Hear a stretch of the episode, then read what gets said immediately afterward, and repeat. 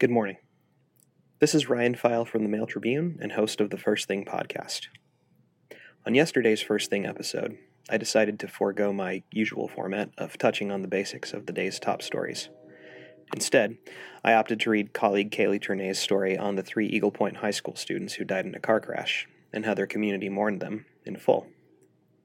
I wanted to do that one more time today with a follow up story Kaylee did on how the school is processing the tragedy. Late Monday morning, Cynda Rickert, Eagle Point School District Superintendent, sat alone at a table in the offices of School District 9, facing the cameras aimed her way. I've been in this situation too many times, she said. The white of her blazer matched the shade worn by hundreds of mourners who had assembled the night before in Burns Park in White City. All that remained in the park by the time Rickert began speaking were splatters of white candle wax, congealed reminders of the vigil kept to remember and grieve three students killed in a car crash over the weekend.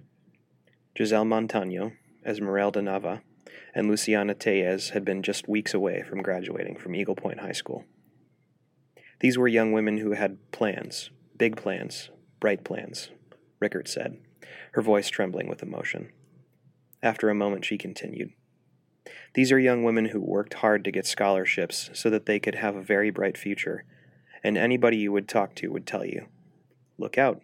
We're going to hear great things about these three young women because they are highly motivated, fabulous young women with bright futures.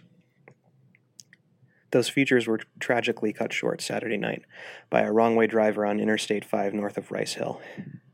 The three friends were headed south in a Nissan Murano at about 9:30 p.m. when a red Acura Integra suddenly turned around in the southbound lane and drove north into oncoming traffic hitting them and lighting both cars on fire. Other drivers pulled two passengers from the Nissan, a release from the Oregon State Police said Sunday, but no one in the crash survived.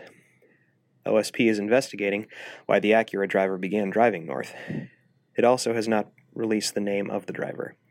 Anyone with information about the Acura prior to the crash is asked to call 541 440 3333. Rickert said the families of the three students, some of whom had joined the community in grieving the evening before, asked for privacy, and thanked the drivers who had stopped and tried to help their daughters. At Eagle Point High School, students in their first day back at school without their classmates rendered their thoughts and feelings on the concrete entrance, using brightly colored chalk to form a tapestry of messages and illustrations. Rickert said that neighboring school districts, including Medford, had offered up resources in the form of counselors to help students process their grief. Phil Ortega, attendance and safe school coordinator for the school district, said those who had been closest to Nava, Montano, and Tellez will be offered extended counseling options. Nobody teaches kids how to deal with loss, much less three, he said. Kids are grieving. They don't know how to process it. Rickert said that she had heard the desire expressed to honor the seniors at graduation, but in the early stages of communal sorrow, definite plans hadn't been made yet. I want the families to know there are so many people in this district that will sorely miss these three young women, and we can only at some point move forward toward the gratitude and great memories that we have, that we were able to have them be part of Eagle Point High School, Rickert said. This has been the First Thing Podcast. See you tomorrow.